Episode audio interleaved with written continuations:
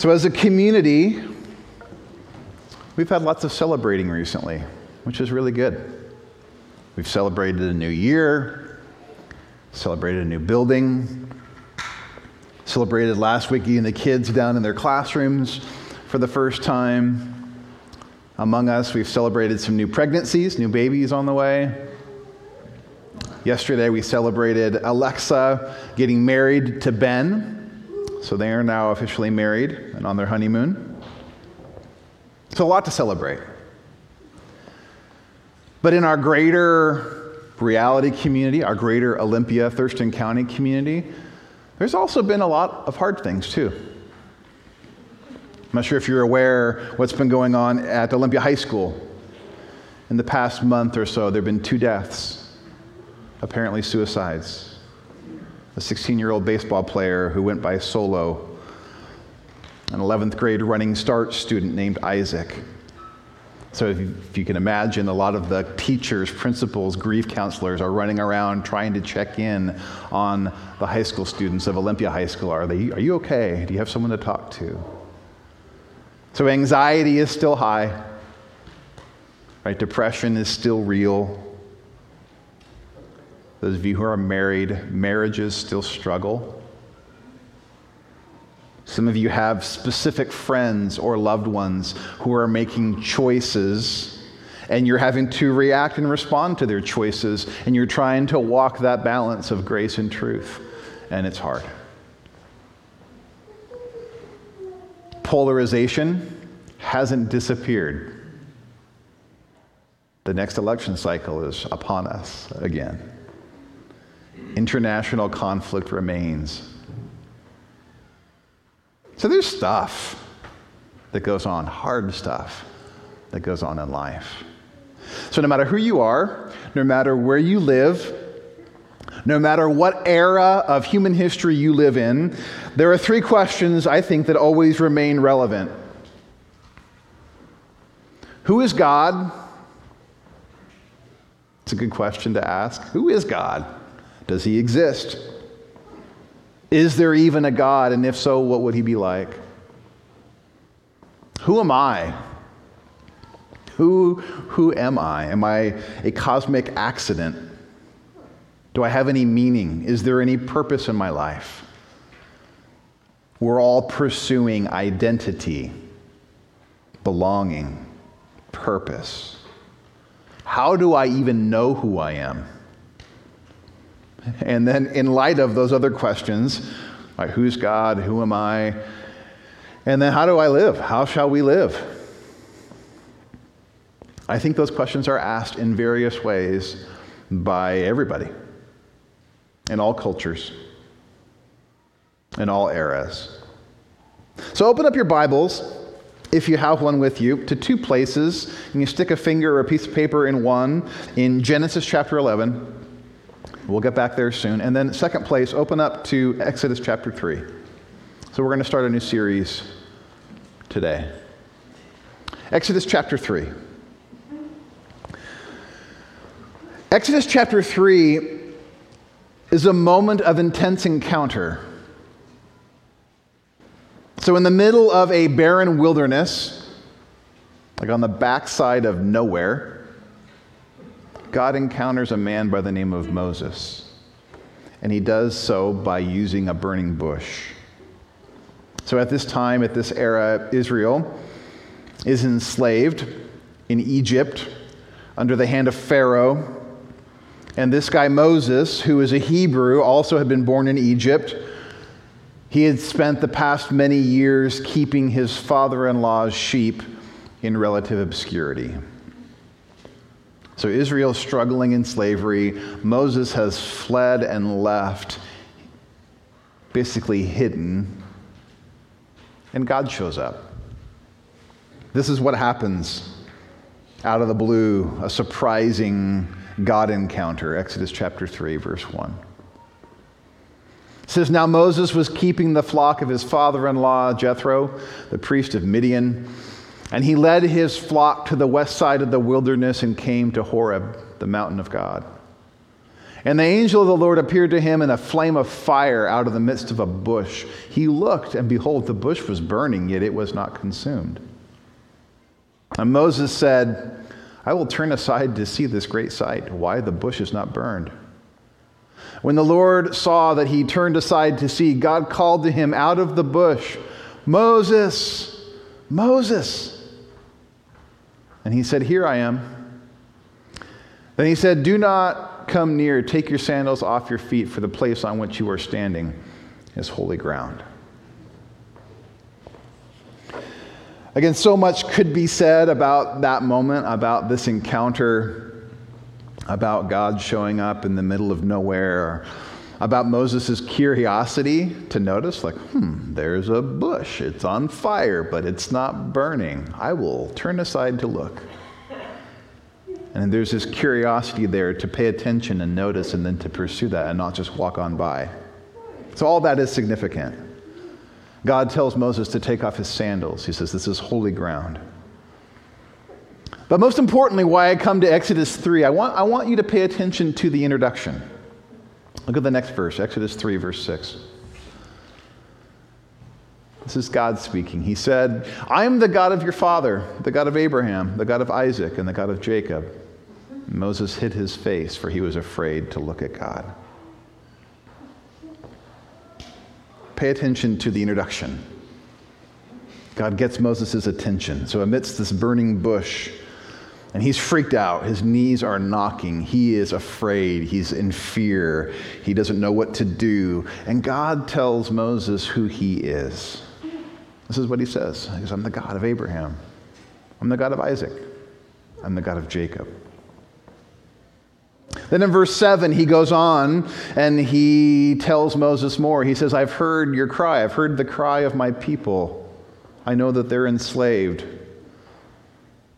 And then God tells Moses that he's seen their oppression, he's heard their cry. And then the big reveal of the whole encounter is that God then says to Moses, Guess what? You have been chosen. I've chosen you.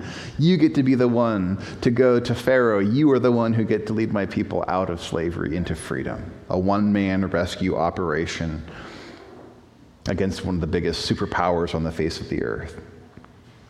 Can you imagine being Moses in that moment? Oh, yeah. He, like, he went from tending sheep in the middle of nowhere in the wilderness to noticing a burning bush to now being told who this God is and that he is going to send him into Egypt to set his people free. Don't let the story get too familiar. It's a shocking story. Moses has questions, right? As I would. He's got lots of questions. And at the top, near the top of his list, is verse 13 He's like, um, and who are you again? Who do, who do I say that you are when I go when I leave this little shepherding gig I have and I go back into Egypt and I tell them that you've sent me? Who do I say sent me? Verse 13 Moses said to God, If I come to the people of Israel and say to them, The God of your fathers has sent me to you, and they ask me, What is his name? What shall I say to them? Moses is thinking this through. Like, this is going to be problematic. There's more of an encounter here, verse 14. God said to Moses, I am who I am. And he said, Say this to the people of Israel I am has sent me to you. God also said to Moses, Say this to the people of Israel The Lord, the God of your fathers, the God of Abraham, the God of Isaac, the God of Jacob, has sent me to you. This is my name forever, and thus I am to be remembered throughout all generations. So I've read this story a lot just being candid, I've read this story since I was a little kid. I remember Bible stories, little kids' Bibles, flannel graph Sunday school stories of this story. I've preached this many times before. But in recently reading this, something struck me again. Just again, paying attention to how God chooses to identify himself. So, yes, this is the first time he explicitly identifies as Yahweh, like the covenant God. But twice in this passage, verse 6, again in verse 15, God says, I'm the God of Abraham. I'm the God of Isaac. I'm the God of Jacob. So, in this moment of commissioning, in this moment of encounter, in this moment when uh, God is telling Moses, I want to use you to go set my people free, lead them out of slavery forever, all through the history of the world. This is what God says I'm the God of Abraham, I'm the God of Isaac, I'm the God of Jacob. And he says it twice. He says that when he first meets him, he reveals his name as I am, the great I am, Yahweh. And then he says, I'm the God of Abraham, I'm the God of Isaac, I'm the God of Jacob. Twice. And it's not the only place that, that uh, it shows up in the Bible. Acts 3.13 uh, in the New Testament, after Jesus came, died, rose again, ascended, Peter is preaching at Solomon's portico. And a part of his sermon, he says, The God of Abraham, the God of Isaac, and the God of Jacob, the God of our fathers, glorified his servant Jesus, whom you delivered over and denied in the presence of Pilate. So, as Peter's preaching his sermon in Acts 3, this is the name he uses. This, this is the God of Abraham, it's the God of Isaac, it's the God of Jacob. And then Jesus uses this phrase too in his ministry in Matthew Matthew chapter 22, verse 32, again, there's this whole conversation going on with him and the Sadducees about resurrection and a whole bunch of other things. But he says at the end, uh, I am the God of Abraham, the God of Isaac, the God of Jacob. He's not the God of the dead, but of the living. So I just would say, I think it's fair to say that God doesn't mind identifying himself as the God of Abraham, the God of Isaac, the God of Jacob. Yes, he is Yahweh, he is the great I am. But this God is the God of Abraham. He's the God of Isaac. He's the God of Jacob. And you're like, why are we talking about this in 2023? Might I suggest that it goes a long way toward answering some of the questions that all human beings have been asking Who is God? Who am I? Like, how do I live? How shall we live? God is the God of Abraham. He's the God of Isaac. He's the God of Jacob, which I would say has really massive implications for us as followers of Jesus. So, today, if you haven't picked up on the repetition, we're starting a new series called The God of Abraham, Isaac, and Jacob. Because what we're going to do in 2023, amidst some other series, we're actually going to do this series broken up in three sections. But we're going to take a look at the lives and stories of Abraham, Isaac, and Jacob. We're going to go from Genesis chapter 12, a little preamble into it, but Genesis 12, basically through Genesis 35. We're going to take a look at their story. Who are these three ancient figures? Why does God identify with them? And what in the world would that have to do with us? So today I'm more setting this up for us and we'll get more into Genesis chapter 12 next week.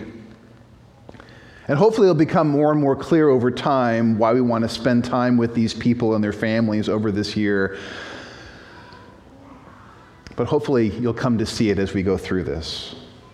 So, the story of Abraham, the story of Isaac, his son, the story of Jacob, his son, emerges in the book of Genesis, chapter 11. That's why I had you stick your finger there. And that's when Abraham, or at that point his name is Abram, or Avram in the Hebrew, shows up on the scene. And I know that some of us, uh, you know, again, we're 2023 Olympians, Americans. Many of you are familiar with these stories. Maybe you've heard these characters before, uh, but I don't think we could ever be reminded enough about the story. So let me set a little context that sets the stage for, for what this is, what this is about, and what we'll be doing in the weeks to come. So, Genesis chapter 1. Don't worry, I'm not going to read all of Genesis 1 or 3 or 4 or 6 or 11. But I want to remind you of the storyline. Genesis chapter 1 the world is created by God in the beginning as good, good, good, good, good, very good. The story of the world starts in Genesis 1. It doesn't start in Genesis 3, it starts in Genesis 1. And there's a good God who has made a good world. And he created Adam and Eve, and he put them in the garden with himself to tend and to keep his good world. That's where, as we begin to orient our lives, who is this God and who are we and how do we live? We got to remember our story begins in Genesis 1 with a very good God making a very good world. And placing us in his world, inviting us to tend and keep his world. Like that should help orient us in the midst of our lives, our work, our families, our friendships, our neighboring. Then Genesis 3, sin enters the world. Things start going off the rails. Adam and Eve sin, they rebel, they choose their own way, they eat of the tree that they're forbidden to. And from there again, things start to unwind.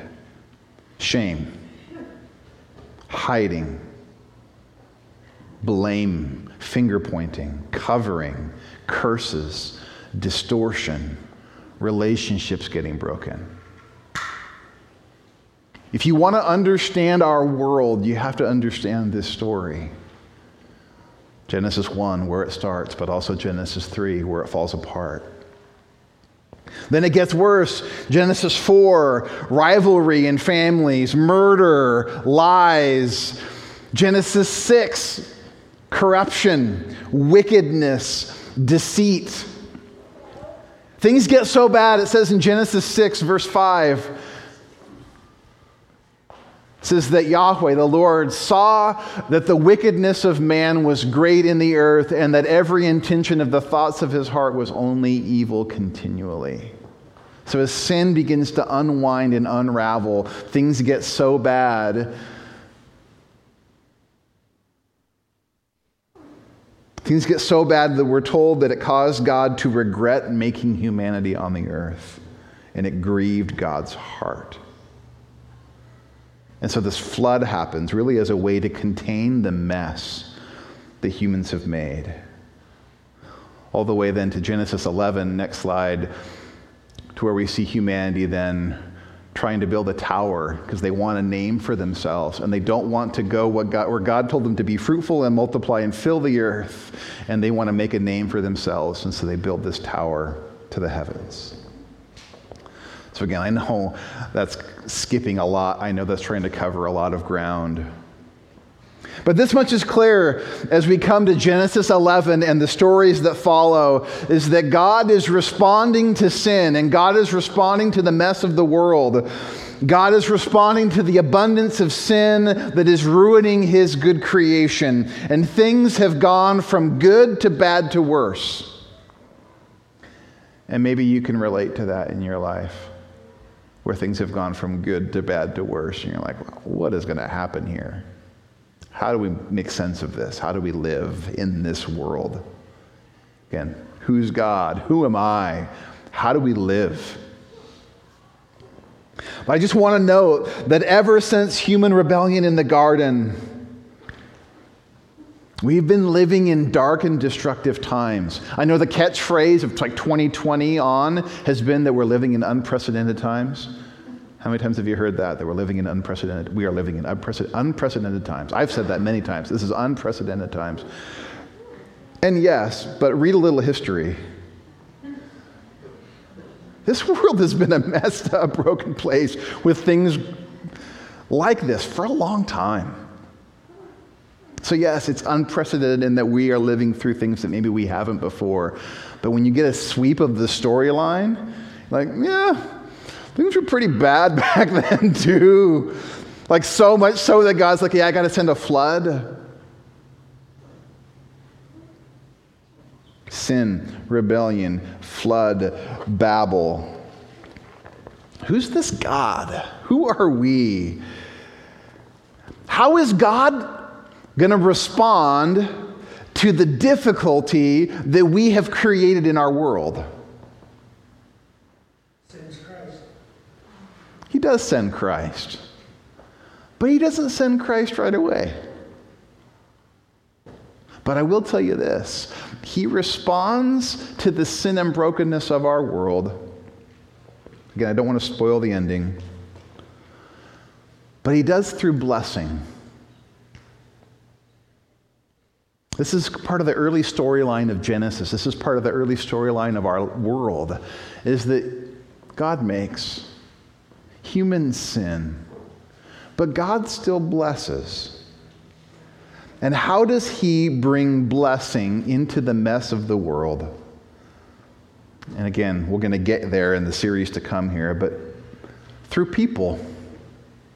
How does God respond to sin and mess and destruction? He does it by blessing. How does He bless? He blesses through people. More specifically, He chooses to bless through a family.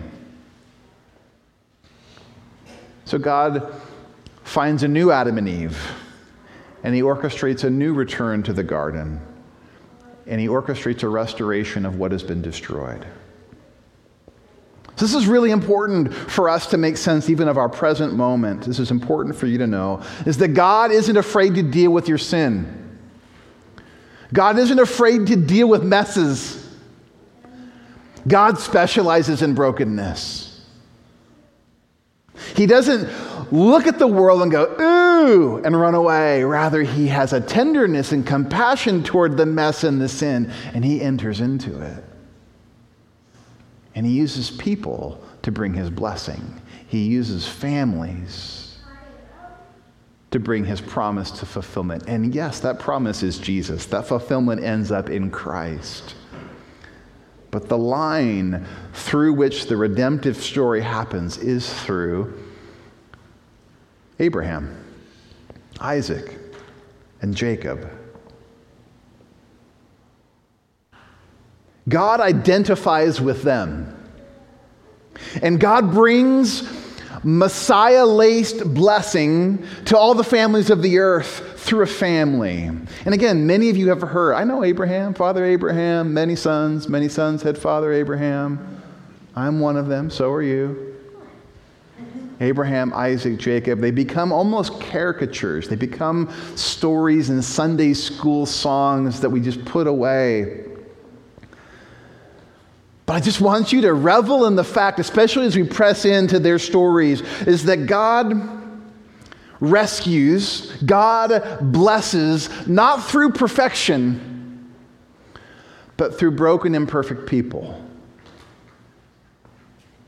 That's what you're going to find in the lives of Abraham and Isaac and Jacob. Not a perfect person, not perfect people, not a perfect family. But he, you find a bunch of people that wrestle with life just like you and I do.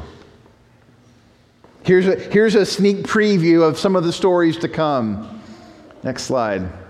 Trials, testing, waiting a long time a super long time, like a 100 years, long time.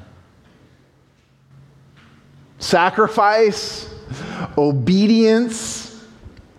These stories, these families have sin, boneheaded blunders, like repeated boneheaded blunders, repeated boneheaded blunders by parents and then their kids too family fighting, sibling rivalry, marital challenges, infertility, temptation, comparison, fear, insecurities, doubt, dreams.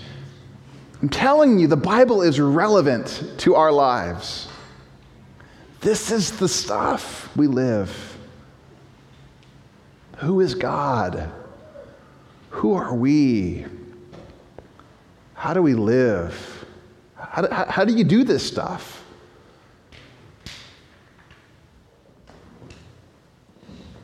Abraham, Isaac, and Jacob will let us know. God brings blessing to the world through a family who is willing to follow imperfectly in the footsteps of faith, but they're following a very faithful God who meets them right where they are. And in the weeks to come, we'll dive into some stories. You're going to f- discover the highs and lows of Abraham, Sarah, Isaac, Rebecca, Jacob, Rachel. We'll learn about Lot, Ishmael, Esau, Laban, all sorts of people and storylines. But I think it helps color in. What does it mean to be a people of faith? What does it mean to follow God?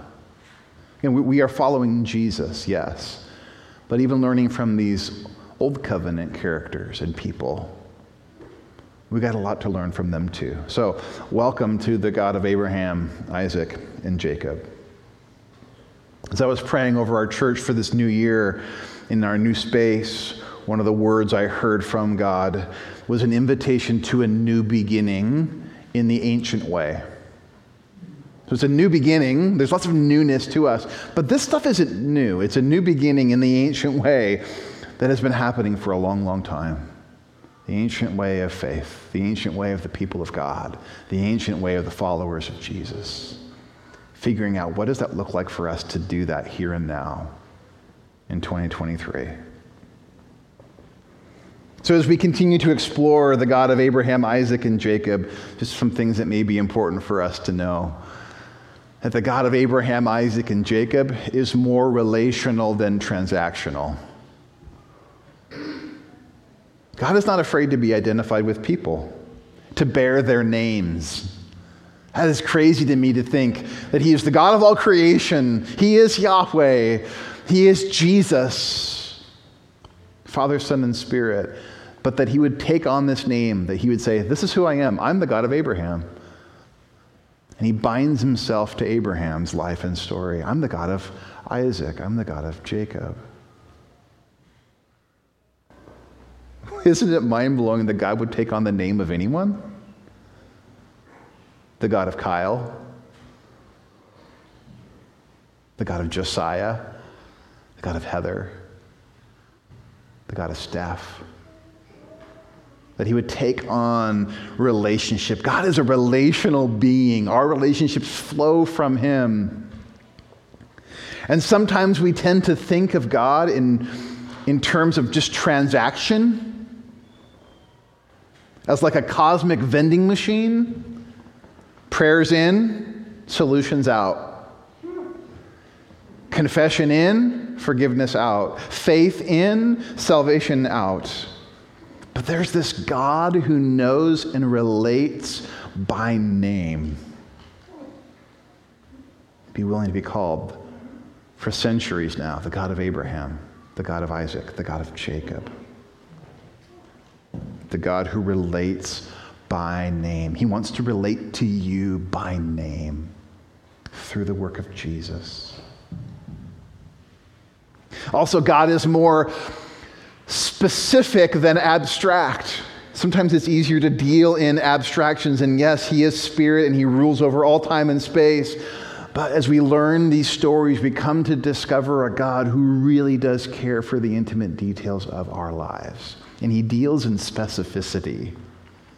The God of Abraham, the God of Isaac, the God of Jacob, specific people, specific places, specific times he cares about marriages and land and children and inheritance and promises and covenants and heartache and birthrights and blessings, singleness, pains, joys, celebrations. He cares about the details. In fact, in this story, we'll come to find he's also called the God who sees. He's the God who sees you. He wants to know you by name, in relationship, in the specifics. Because there's nothing you are walking through right now that He doesn't care about and know about. He's also the God about redemption. It's all about redemption, not merely perfection.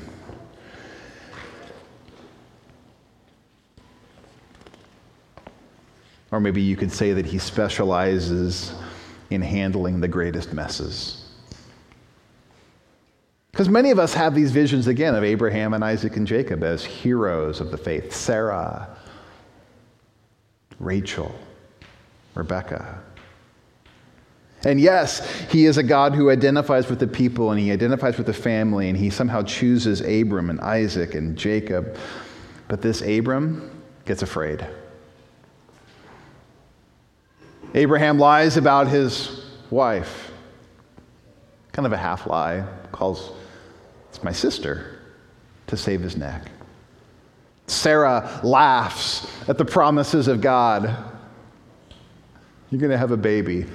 Ah, baby, you got to be kidding me. She laughs at God.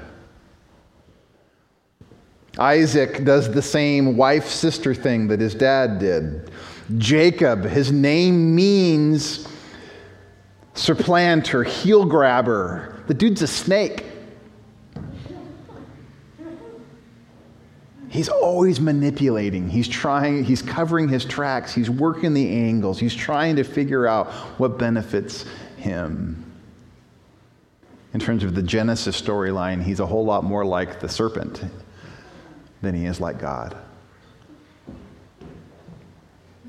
And it's not to say that they're devoid of any goodness or beauty. That would be going too far. And there are reasons why God picks this family and why he chooses Abram to kick this off. But if you want to know anything about the God of Abraham and Isaac and Jacob, then get ready to know this that God redeems the mess. He brings light into darkness. He isn't scared off by our blunders. And while sometimes it takes a long time for it to come to fruition, you need to know that God's redemptive promises never fail. He always keeps his word. God is the God of the living, not the dead. And he is looking for partners who will share in his good rule and reign over his world by faith, imperfect people following a perfect God, a covenant making, covenant keeping God.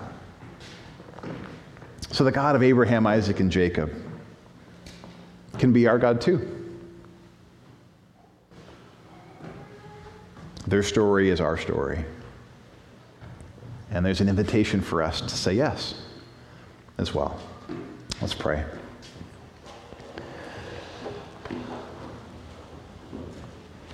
So, Lord, I know that our lives are, are filled with so many things. And some of them are really beautiful things, some are really good things, some are very celebratory things. Lord, our lives are also filled with a lot of pain, challenge, mistakes, blunders, trials, testing, places where we're trying to figure out if we're going to be obedient or not. So, Lord, we just offer this next series to you, this season to you. Well, we want to know you more. We want to figure out how to be faithful followers of Jesus. We want to discern how to walk in the ways of faith like others have before.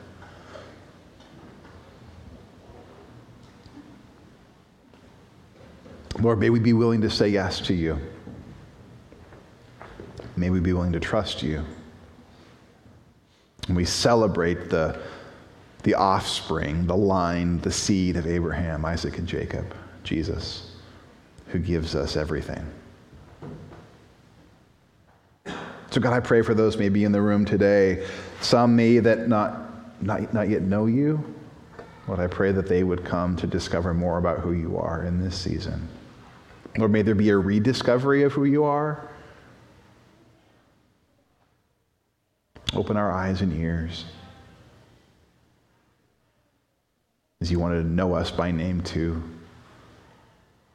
You desire to know the details of our story and engage those places. God, I pray for those who are feeling hopeless, discouraged, distraught, tired, weary. May they find you drawing near and inviting them close. We pray this in the name of Jesus, our Savior. Amen.